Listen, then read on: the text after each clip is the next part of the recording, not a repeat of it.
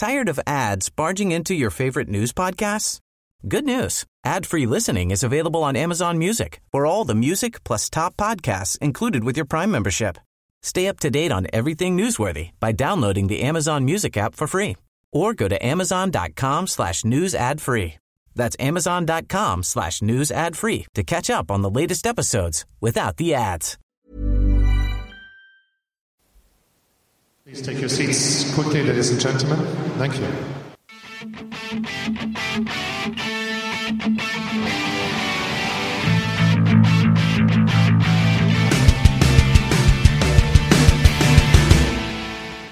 Hello, passing shotters, and welcome to the latest episode of your Tennis Catch Up podcast. I'm Joel, And I'm Kim. And this week we'll be rounding up the latest results from the ATP and WTA Tour, including the Shanghai Masters and the race to the Singapore finals for the women. We'll also be talking about Kyle Edmund's first ATP trophy, as well as Katie Boulter breaking the top 100. And in Gossip Alley on the social media grapevine, we'll be having a look at the latest coaching developments on the women's side, including Britain's Johanna Konta and Angelique Kerber. And we've also got the latest on Wimbledon with their announcement of final set tiebreaks being introduced from 2019. And once again, for Scoreboard Stories, my favourite segment will be digging in to the ITF Futures Circuit uh, for a crazy statistic I found uh, from a match. I cannot wait for that one this week, Joel. I'm really intrigued to see what you've got in store and, you know, where you've managed to find this week's bizarre uh, statistic from. Um, I think we also need to just put in a, bit of an apology for last week, uh, where our audio quality was less than desirable. Yeah, we yeah we want to apologise to all of our listeners uh, for who, anyone who listened to our podcast last week and was hearing some well not hearing me speak when I was trying to speak. Um, hopefully, we've rectified the situation this week, and you'll be able to hear us both crystal clear. But yeah, thank you for everyone for sticking with us. We do really appreciate it. Um, anyone who's listened from the very start, a big shout out to you, and thank you for your support. Cool. Um, so, shall we begin for this week? So much has happened in the last two weeks. Yeah, uh, let's start. Yeah, let's start with the men. Uh, obviously, Shanghai Masters uh, was last week. Novak Djokovic continuing his great run of form. His comeback uh, beat Borna Coric. Choric, not sure. Kim, any thoughts on that? I don't know. I think it's Koric. Okay. For any Croatian fans, please correct us. Uh, yeah, so Novak Djokovic beat Borna Coric in the final. Um, it takes his that was his record fourth title um, at uh, Shanghai, 32nd uh, overall Masters title, and guarantees him the number two ranking uh, for the season. Yeah, uh, probably going to finish as number one if he carries on going the way he has been. Um, yeah, he was pretty dominant, wasn't he? Didn't drop serve all week. Uh, so it's 47 service games without dropping his serve. And um, yeah, pretty, pretty damn dominant. He's, his record in China is actually pretty amazing. So since 2009, he's. How many matches? Do you want to tell me how many matches he's lost in China, Joel? Uh, Across Beijing and Shanghai yeah, so he's lost in the last nine years. Yeah, he's lost four matches, um, and it's really interesting actually to look at the people who've actually beaten him in Asia. You've got a really odd, you've got an odd mix. You've got an odd group there. You've got uh, you've got Davydenko in two thousand nine. Oh, Davydenko, blast from the past. Blast from the past. Uh, Federer in 2010 and 2014, as well as Bautista Agut in uh, 2016 as well. It's quite a random collection. yeah. But also, he would have lost in the Beijing Olympics in 2008, I think against Rafa. So I guess that statistic is just ATP tournaments. Well- well, Kim, yeah, if- if- very, very dominant. Kim, if there was one person who was going to know that statistic, that would have been you, massive Rafa fan. I know, I knew you were gonna, you were gonna come out there and and and uh, yeah, give give me some Nadal perspective. Um, I still remember this awful like overhead smash that Novak hit um, in that. I think it was the semi-final of the Olympics. But anyway, it still remains in my memory. Um, but yeah, his he's he's 29 and zero in in Beijing and ATP level 31 and four in Shanghai. So was anyone else really going to win this tournament but Novak? Um, but anyway, enough of Novak. Um, as great as he has been, Borna Coric was pretty uh, on fire that week. He beat Federer in the semi. And then before that, he also beat Del Potro and Stan the Man. So really, really good week for Borna Coric. Yeah, he um, obviously kind of want part of that kind of up and coming next gen. You know, 21 years old. Um, he he's almost I think almost got like Federer's number at the moment because he beat him um, in the final of the Jerry, we- Gerry Weber Open in June, um, and yeah, beat him again in, in the semi-finals. And I think you know a lot of people after that result uh, were taking perspective um, on Federer's season and looking at his results, and there was a really interesting statistic that came out of it, and it was Federer versus the top ten, comparing this season to last season. And last season, Federer against the top ten was win loss ratio was fourteen and two, and this season he is two and three. So a big difference there, um, you know, between Yeah. between the seasons. Yeah, I mean, he hasn't played as many matches against the top 10, but yeah, he's got a losing record as it stands. So, yeah, he's not particularly been that convincing, has he? I don't know what is going on in the Federer camp, maybe. Um, but uh, we will see what goes on um, in Paris in the World Tour Finals. I don't know if Federer normally plays Paris. Um, he'll be playing Basel, I assume, as it's his home tournament. So, um, if he doesn't, you know, do well there, it might be a bit, bit worrying for Fed fans. But um, we also had Alex Zverev, who has confirmed his place at the World Tour Finals by reaching the semis in Shanghai. So um, we shall see if he might, I don't know, make more of a breakthrough uh, in London. Uh, but it'd be exciting to see him there. Um, What was quite funny actually was um, in one of his press conferences, um, I think a journalist asked why um, Ivan Lendl wasn't in his um, in his coaching corner, and he, he said he plays too much golf. Um, and he was actually he's back he was back in the states I think but um, uh, yeah priorities. exactly priorities. So uh, yeah, but Zverev, you know, obviously very consistent season, um, getting to semi-finals. Yeah, now into the uh, World Tour finals as well. So should we stay? Uh, should we do chronological order and stay with the tournaments from not the week just gone, but the week before? Yeah. Because we're doing like a, a fortnightly roundup. So we had a WTA tournament in Hong Kong. Um, so Yastremska from the Ukraine um, defeated Kwang Wang. Again, I don't know if I'm saying that correctly. Well, you should because we've been talking about her like every every episode. yeah, it seems because she's, she has I know, been. and I, I really am sorry to Chinese fans and any Kwang Wang fans because I really don't think I'm pronouncing that correctly. And she's been on fire in the last Yeah, like, you could. I mean, you could argue. You look at her form post uh, post US Open. She's probably perhaps the most informed player on the Yeah. on the tour. Um, she's gone twenty and three following the US Open. Um, she won her second career career title at Guang, Guangzhou, reached semis at Wuhan and Beijing.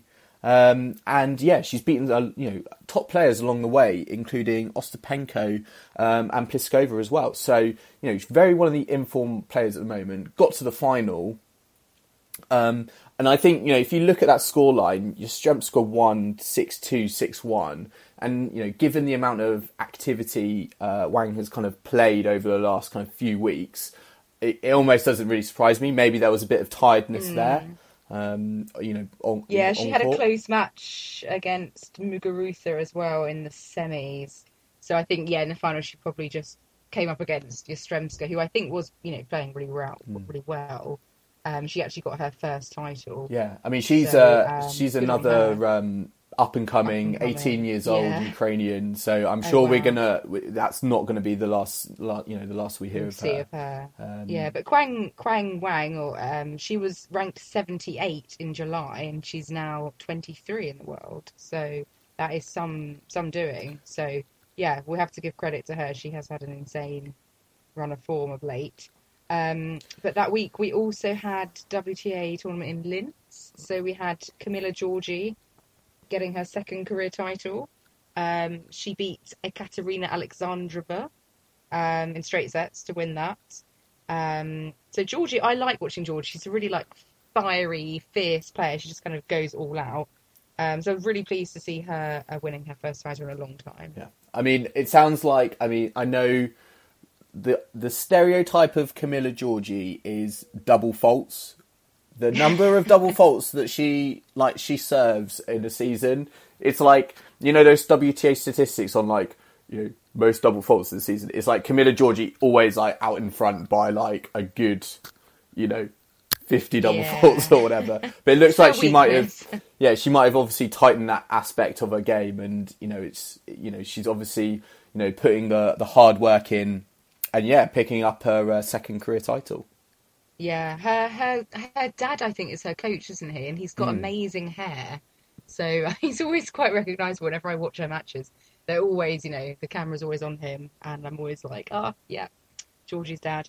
Um, yeah, so she she should be well, she should hopefully be seeded uh, for AO. Her ranking, uh, she's going to go up to a new career high ranking, or she will have done um, by now. So um, yeah, good on her. And Alexandrova, she's actually gone Back into the top 100. by reaching the final. So um, yeah, um, but I'm really pleased about what happened in Tianjin because Caroline Garcia won her first title of the year. So she's one of my favourite players, and this year she just hasn't quite captured uh, the form of 2017. You know, do you know what it was? She Do you know what it was, Kim? It was the pressure What- of what was Andy? Murray's tweets back in whenever, oh, I know. whenever it just was. ruined her career, just kind of put all that expectation on her, and she literally plays on that on you know in her mind every game. I know she just thinks about Andy Murray when she wakes up. I've got to be future world number one. I think that was back in like was it 2007 when she played Sharapova Yeah. at the French Open. Um, but yeah, she beat Pliskova in the final of the Tianjin Open.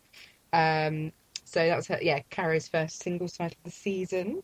Because last year in China she had like a really good run of form and she won Wuhan, Beijing, Yeah, because Mm. I to re- creep into the WTA final. I but- remember it was. Do you remember there was like that battle between like Garcia and Konta? Because Konta was Mm. like like almost like loads of points ahead. You know, going you know thinking about getting into the um, Singapore finals. And yeah, Garcia went on like a really crazy good run of form, and actually against you know against all odds, yeah, um, picked uh, Konta to. I think it might even been the you know the last spot. Um, yeah. for the, the Sing- for Singapore. But um, yeah, but no, it's great. Well done, uh, Garcia. I hope she can. You know, I really, I just, I really enjoy watching her play. So I'm really pleased that she managed to get that one. Um, so on to this week. So we had Moscow. We had a joint WTA and ATP tournament in Moscow. So um, actually, we had two Russian winners in Moscow. So great for the home fans. So Daria Kasatkina, uh, she won um, the final against Ons Jabeur. If I'm Cra- saying that yeah. correctly. crazy story, Ons crazy story. Ons Jabeur, never heard of her. Came through qualifying, got to the got to the final, and created history in the process. Um, she has become the highest ranked North African player ever to reach a tour final. Do you know which North African country she's from, Joel? Not at all. I'm sure you're going to tell me. Oh, though. don't I'm- even know? I'm sure you're going to tell me, Kim. I'm sure you're going to tell Uh, me, Kim. will you know where it is on the map? I'm like, where is it? You didn't know it was Uzbekistan. You didn't know where Uzbekistan was. so I think Ons Jabeur is from Tunisia, but again, if I'm wrong, please someone correct us. Um, but yeah, that's amazing that she she's the first North African player to reach tour final. So um, although she didn't win, but she um, yeah at a career high ranking. Um, but Kasatkina has now moved up to number ten in the world after her victory. And a stat I saw is that she is the fourth player born in 1997 to have now entered the top 10. So we had uh, Bencic, who entered the top 10 in 2016, Ostapenko last year, and then Osaka, obviously, this year. So um, the youngsters in the women's game, obviously, doing a bit better than maybe the youngsters in the men's game. Um, but anyway, on the men's side, in had winning that one against Mannarino. That was a pretty sort of straightforward victory um, today for him. Um, I mean, Moscow was kind of yeah, all Russian winners. I think the real excitement that's happened this weekend has been out in Antwerp Mm. for uh, British fans. So um, we had Kyle Edmund, didn't we, today, winning his first ever ATP title. Yeah, very exciting. Exciting! Um, uh, really, really pleased with that. Um, he beat Monfils in a last set tiebreak. That must have been a great match. That, I mean, it's on looking at the score, looking at the result on paper. That sounded like a really fun, fun match to watch. Obviously, you know what you're going to get with Monfils, but then you've got the added element that it was obviously Kyle Edmund's first. Oh no, sorry, it was his I think it was his second um, his second ATP level final. Final, yeah, Yeah. first title. I think so he- I'm just so He lost earlier. He lost earlier this year, did didn't he? I think in. I, Um, was it Morocco or something? yeah, like that? I think it He was lost- Morocco. Yeah. Did he lose? To, it might even been like something like And, Andujar, maybe. Um, Someone kind of that he probably should have beaten, exactly. or at least would probably beat now. Um, was that this year? Was it last year? I feel like it might have been last year. Oh, British tennis fans, please tweet us and correct us. We're not the fonts of all knowledge.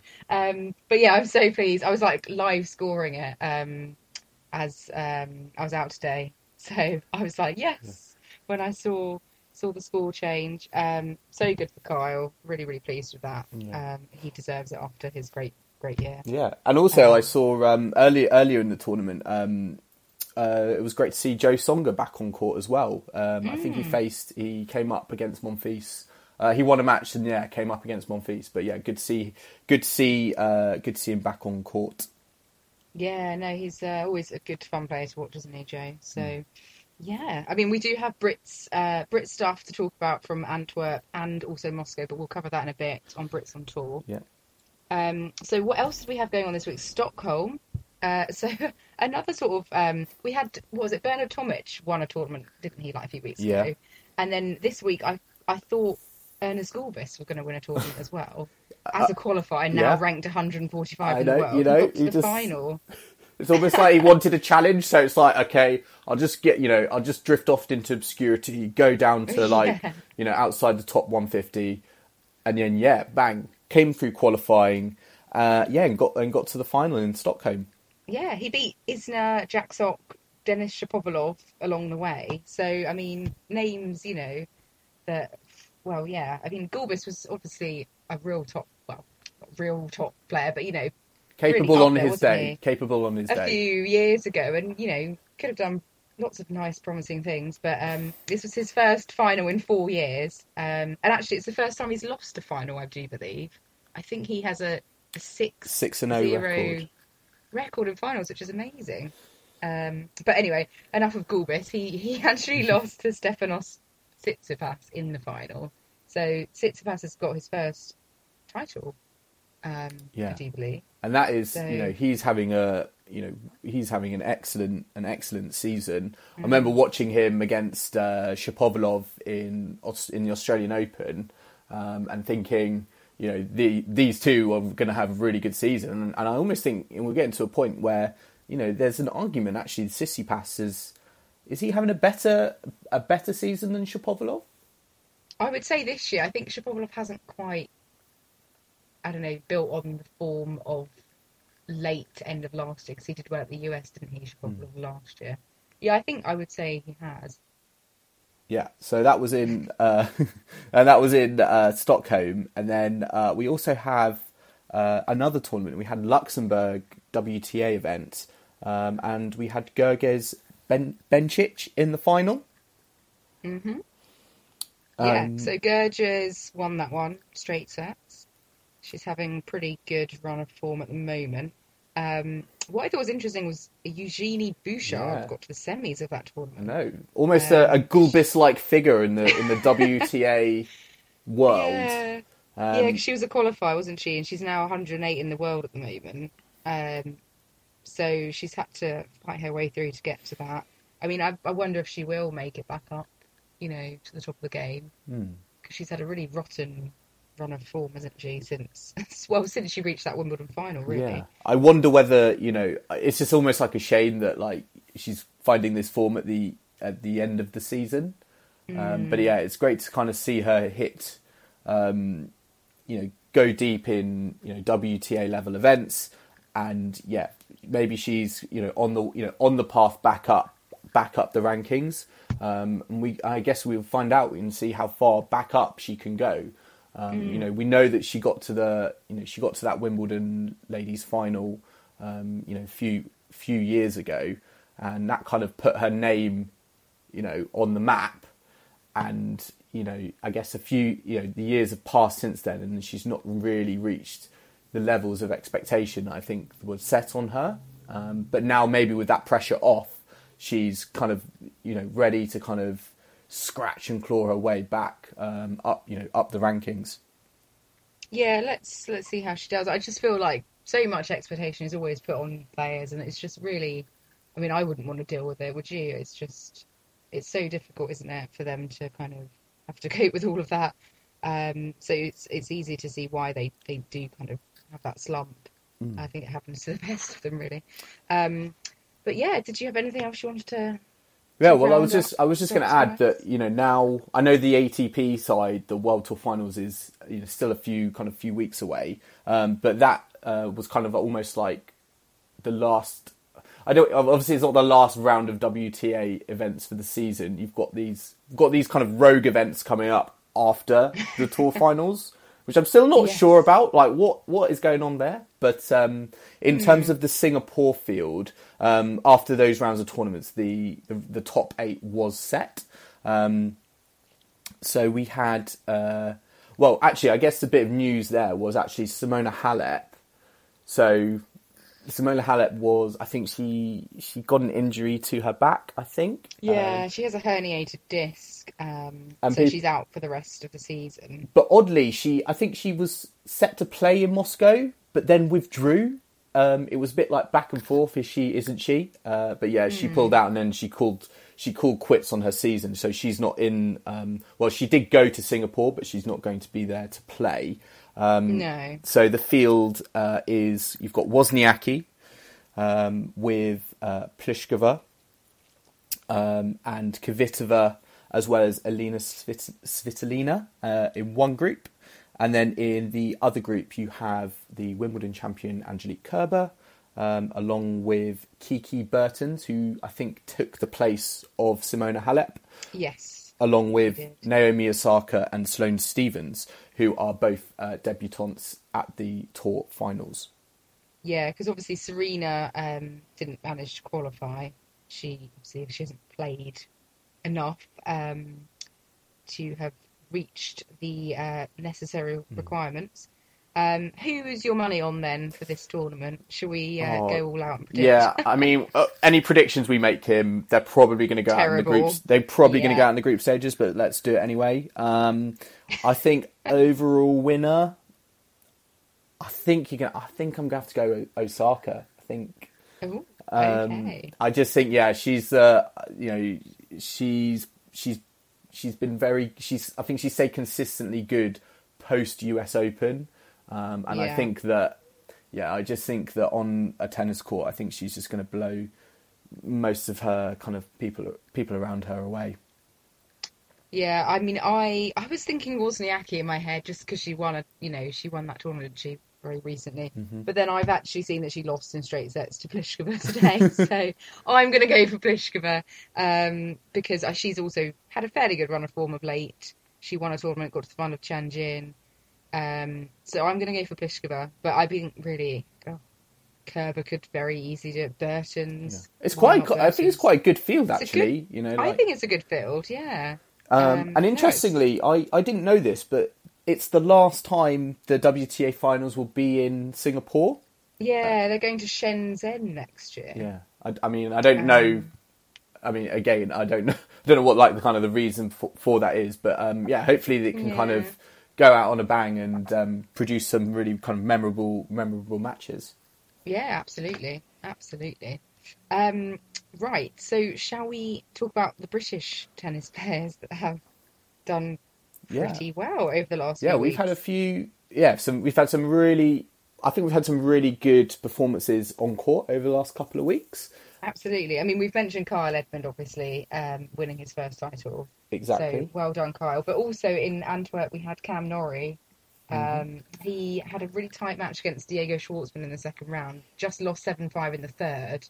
So just a bit of a mention to Cam there for, uh, you know, having a fairly good match. And uh, yeah, he's, he's definitely showing competing. Yeah. you know, with top players. He's definitely showing that he he belongs, um, belongs on the yeah. ATP on the ATP circuit, um, and it's great to see him, you know, battling with players who you know maybe have more experience than him, but showing that on a court and on his day he can he can push them to the limit.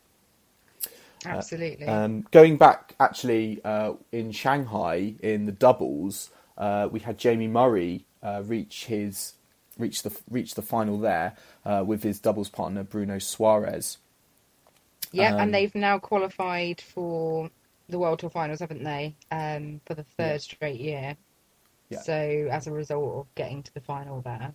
Yeah, which is great for great for British fans because obviously you know Andy's not going to be there. Kyle Edmund at a stretch maybe maybe might be there, but it would be great. You know, it's obviously great to have at least one you know British player present um, when it comes to the O2. Absolutely, absolutely.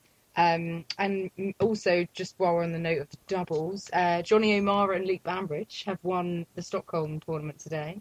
Um, so that's their second ATP title of the year. And they defeated the And, uh, Skupskis yeah, in the really. semi-finals. Right? Yeah, in the semis, yeah, all British semi. So really, really great year for them. But interestingly, they have kind of said that they're not actually going to be playing consistently together. So I think next week they're actually playing with other partners and they've drawn each Oh, other in the first round. Really interesting. I think so. So it's a bit. I don't know. I think I don't know if it's a good thing. Like you know, to get different experiences with other players, and um, maybe they don't want to like settle down. It's like a relationship, isn't it? But um, they don't want to sort of settle down and just stick with each other, even though they obviously have been very successful together. Um, Yeah. So yeah. And then well moving done on, moving on to the women's side, again had some very good success stories over the last couple of weeks. Um, let's start with Katie Boulter, who has moved into the top hundred. Top one hundred. Yes, well done, Katie. So she um, did very well at Tianjin. She beat the world number 42 Maria Sakkari, uh, which is her best ever sort of win against the highest highest ranked player she's ever won against. Um, and then she reached the quarterfinals in total and eventually lost to Pliskova. Pliskova. Um, but yeah, so she's now world number 96 as a result of doing so well there. Um, so that's a real positive way for her to kind of finish the season. Do you know? I looked at I looked on the internet on like players younger than Boulter in the top 100 in the WTA, and it is amazing how young people are able to break through on the women's side compared to the men's side. Because you know, if you said to me, 22 year old player breaks into the top 100, 100 on the men's side, you know that is that is very, very, very eye catching. Now, I'm not, you know, I'm not obviously saying anything against Boulter's achievement, but getting into the top 100, great. But you've got so many young players out there. You know, you forget like Osaka is only like, I think she's only like 21, 22. You know, Ostapenko's already won a Grand Slam, and she's, you know, still, still know, very young. And um, well, she won her slam when she was yeah twenty. I know it's it's It's it's kind of crazy. shocking, isn't it? And a lot of the names they've been around for quite a few years, so you just think they're older than they actually are. And you're like, oh, you're only like twenty one, like you're a baby still. Um, I mean, I just can't even imagine doing anything like what they're doing at, at that age. So it's But- astonishing. Yeah, but I guess a, a question I would ask you, Kim, is how how high do you think uh, Katie Boulter could go? Do you think she's top top fifty, top twenty? I think top 50. Yeah, I think top 50. Um, I don't know if I've seen enough of her play. I think, you know, she needs to consistently be playing against, yeah, higher ranked players to really see what she's made of. Um, but yeah, I certainly think top 50 would be achievable. Um, I think we shouldn't think too much further than that at the moment. Um, but yeah, we will we will see what what's. Uh... I mean, I don't know much about Maria Sakkari. That's you know she's world number forty two. I have seen a bit of her play, but um, no, the fact that she just made a run to get to the quarters is great. So Yeah, um, and I wonder And also- whether you know. I wonder whether also like if there's if it might create some competition with Konta for the some healthy competition Exactly. with Konta Yeah. for like British women's number one. Um, yeah, because So- if Konta, yeah, she's Konta's gone down to like forty five in the rankings. So um, you know, she, she doesn't want to drop any lower. She won't be number one in Britain anymore. Although moving on to Yeah. she actually has had like the best week of the season by reaching the semis of Moscow. Um, so she lost out to Kasatkina in straight sets in the semis, but on the way there, she beat Elise Mertens, number 16 in the world, Yeah. Uh, Gavrilova, number 38 in the world, and then Sasnovich, number 31 in the world, which are all players she should be beating and is quite capable of beating. Um, so yeah, great week for Joe. I just um, hopefully, I mean, basically, um, she sacked her coach, didn't she? So I'm thinking that might have something to do with the fact that she's just had a good week. Yeah, I mean, yeah, good, good result, good result there. Again, similar to kind of the Bouchard situation. It's, it's a bit, it's a bit like, oh, I wish she, I wish there was, I wish we weren't at the end of the season. Um, but obviously, she she needs to go away now, and yeah, she. Uh, we'll talk about it a bit more in in Gossip mm. Alley, but yeah, she's uh, sacked off her coach, um, so she needs to obviously make a decision there on on who to take forward she's trialing she's trialing someone new at the moment. Uh, I'm not sure what his name is, but um, yeah, it will be interesting to see. You know, that will be something she needs to figure out before she takes the next step. Yeah, but hopefully, I mean, I'm hoping she can kind of be back up to where where she was playing at, you know, her high standard for Australia, because obviously we know that she performs really well usually or has done in the past. Um, you know, on the courts at AO. So that'd be so good to see her mm. doing really well there again. Um, going down a bit to the futures kind of level. Yeah. We had Jack Draper. Mm. Um, so he's only 16. He reached the 2018 Wimbledon boys final. For those of you who may not have heard of Jack Draper, um, and he's what he's won three futures title in a, titles in a row, hasn't he? Mm. So he won the Lagos tournament. Um, Do you know where Lagos is, uh, Kim? Yes, I know it's the capital of Nigeria. but would just you be testing. able to point it out on a map? uh, Kim, of course I could. Oh, 100%. sure, like just just like you can with this Becca Star. okay. um, yeah, yeah.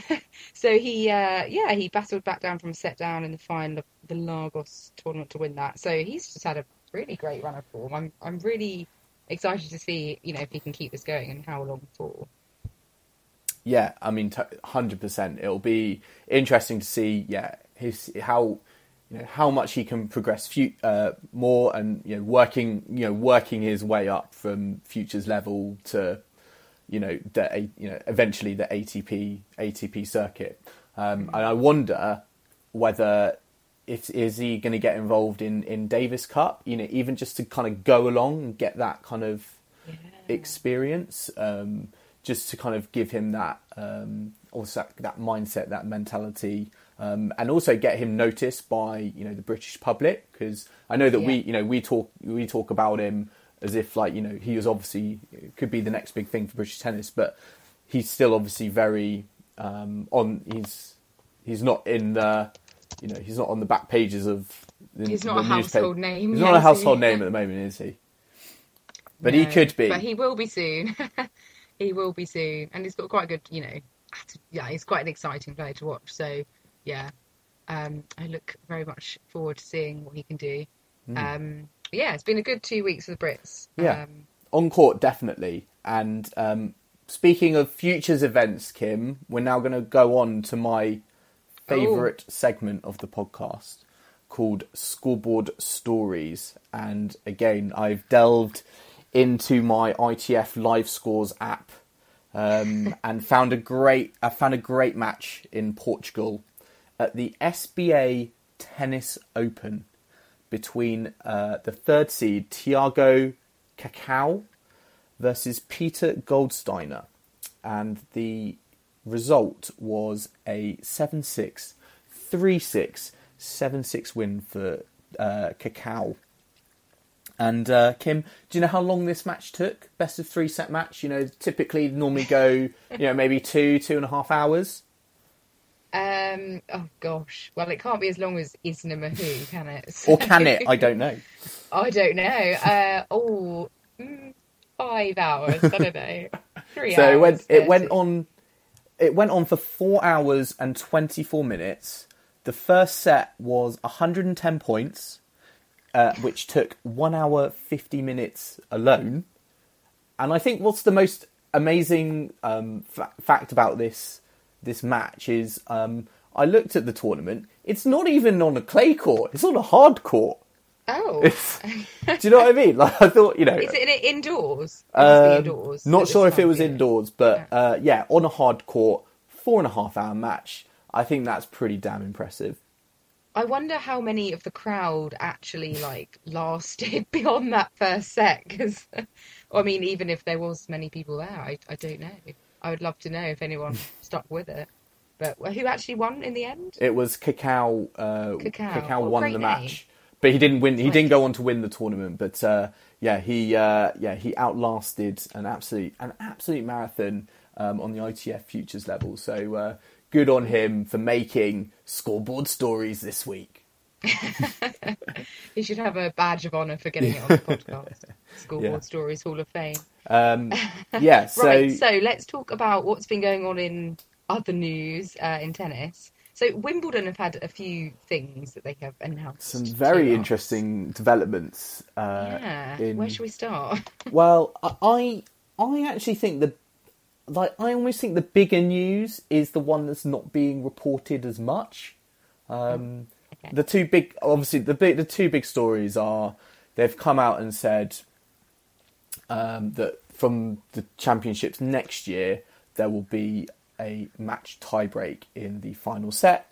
Um, and for everyone who's kind of not aware of the situation, uh, basically Isner played Anderson um, in in the tournament in the summer, and it took forever and ever, and people were like, "This needs to stop," because it kind of almost ruined the it kind of almost ruined the men's final. Mm. Yeah, it, it did kind of ruin the final. I, I do concede that. I just, I don't know. I'm just not really that happy with this decision. I just think Wimbledon have like caved to the pressure of, I don't know, commentators, journalists, fans, and Wimbledon are normally so reluctant to change their rules. I was so shocked that they actually did, um, especially when the Australian Open and the French Open, they don't have last set tie breaks, do they? Um, I mean, okay. Well, actually, we should clarify that this this rule is that they're going to have a tiebreak at a 12 Yeah. all in the fifth. So they've kind of just decided on this like arbitrary 12 all. I mean, why 12 all? Why why not 10 all? Why not? That that for me is, I mean, for me 14 that or- is the big question. Um, I tweeted about it earlier earlier this week on the the passing shots account, and I said, you know, I don't think it's a controversial decision to incorporate final, you know, a final set tiebreak. Um, but at twelve all, um, that's another, you know, if you get six all, that's another still that's still that's another set of tennis. Um, it is, and it's like if they were doing it at six all, it would be the same as the US Open, so it would be quite consistent. And then maybe the AO and the French Open would follow suit, and it would be consistent across all four. I- But 12 all is just such a random. I, I just And wonder. I just think it's out of character of Wimbledon. Yeah, I that. I kind of was hoping that you know, I think in my head I think I'm getting round to the idea that I would like some sort of consistency in terms of the fifth set across all the Grand Slams. Um, Yeah. And I just wondered whether you know did Wimbledon choose twelve all to make it you know unique to unique to Wimbledon? I don't know, but um, Mm. Yeah, maybe. I guess we're not going to see it like happen all that much because I mean, this year, yeah, we had some very long matches, but it was kind of a rarity. Like they don't happen all the time, so that's why I personally wouldn't have done anything to change the rules because I don't think it happens enough to warrant Yeah. the change. And I'm also under the opinion that you know if you want to win the damn match, you've got to step up and like you know go that extra mile to to not let it go on till frigging Mm-hmm. 14 all in the fifth set. Like it's just it seems you know we get these two massive servers and maybe they're not the best returners in the game then you know they win their service game so easily. And it's just like i don't know i just feel like players shouldn't let it get to that stage. Maybe i'm being a bit harsh but i just kind of you know get a bit annoyed i'm like i feel like it should be down to them to like to earn it and they should be able to do that at a more like sensible time in the match Yeah, and and um, yeah, I, I. I completely agree. But you know, I'm I'm I'm gonna be there, Kim, front and center when it's John Isner versus Kevin Anderson, fourth round. I can see it already. Just bring me that. Who's going to be you know first twelve all match um, in the fifth set? It's got to involve John Isner, surely. Surely the Oh, money's it has there. to. They basically changed the rule because of John Isner's long matches. I mean, um, I mean, interestingly, are they doing this in the doubles as well? Because I think you probably have more Mm. long doubles matches every championships than you do long singles. Yeah, I, I, I don't know, but yeah, that is another Right. good question. Like, is there Yeah. a statistical reason for twelve all? Like, you know, of Mm. fifth set matches, how many actually go past twelve all? You know, all these sorts of things. But Maybe they did like a survey monkey on all the players and said, "What would you like it to be?"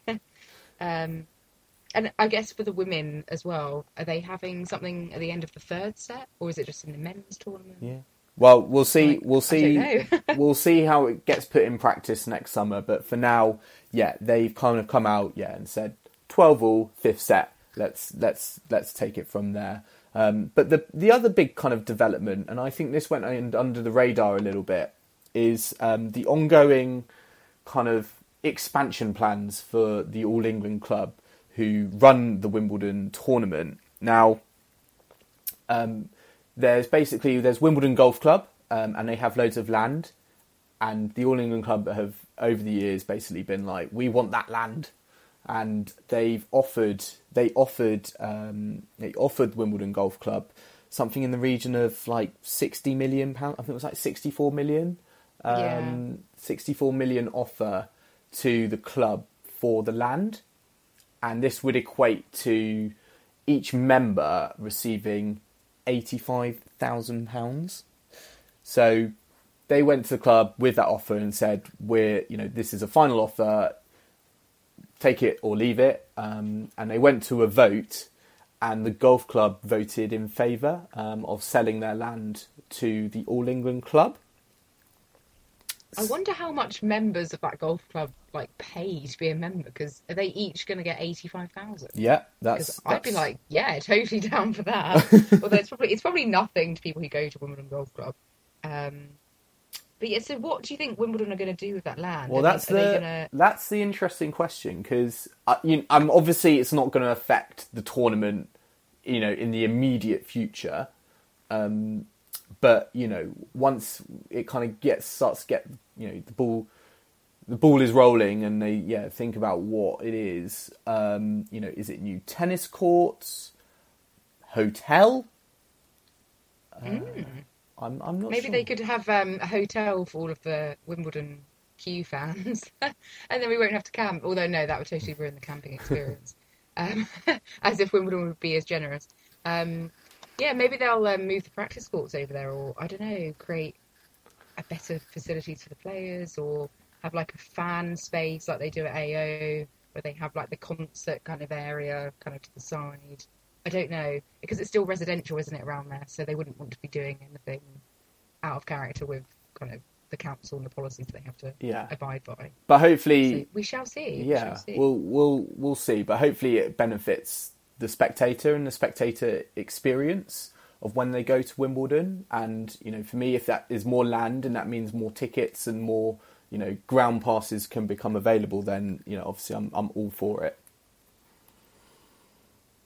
Yeah, it seems Wimbledon are, you know, what with this uh, decision, you know, for the 12 all final set tiebreak, they are definitely trying to modernise and kind of get more of the time. So if this is all part of that plan, then yeah, it'll be interesting to see how it develops. In 10 years' time, you know, we might be seeing a completely different tournament. We will see. Um, Um, yeah, and then moving on to uh, coaching news. So we already touched upon uh, Konta has decided to bin off her coach, um, who uh, who she picked up after.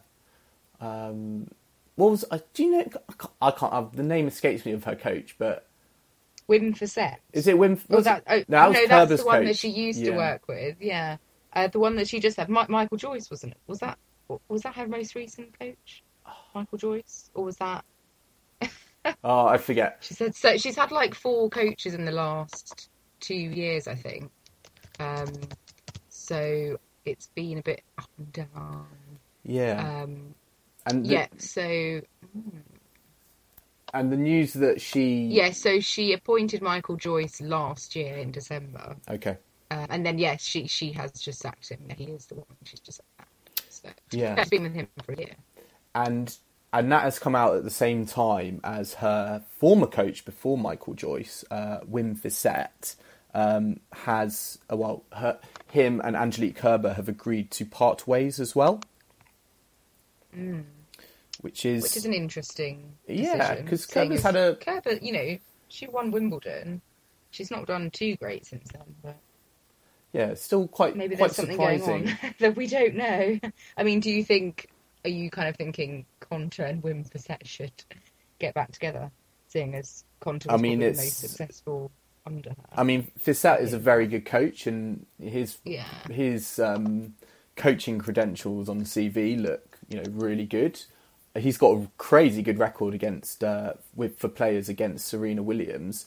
Um, so I was almost like joking with one of my friends about um, Serena Williams should just buy his services and doesn't even have to use him, but just uh, so does, she doesn't have to face any of um, you know his uh, his players on the other side of the net. Um, but that is uh, true. Yeah, we'll see what uh, you know. I mean, someone will try and grab him up, I suppose, because yeah, he's he's coached some pretty pretty good players and had a lot of success. Yeah, so he's coached uh, Lisicki, Halep, and Konta, and I think he's coached all of them. Azarenka as well. Oh, and Azarenka as well. So yeah, And Clijsters. Yeah, I think originally he was with Kim Clijsters because he's Belgian, isn't he? So. so he's going to be a hot, well, Mm. hot commodity. It'll be interesting, yeah, to see who snaps him up. Whether you know, I, it could be Konta. I don't, you know, I don't know, um, but I'm sure we'll we'll get to the bottom of that before uh, you know the start of next season. Um, I think you know these obviously things find a way of getting out on social media. So um, yeah, we'll keep you, we'll keep all of our listeners posted with um, the latest kind of coaching uh, developments.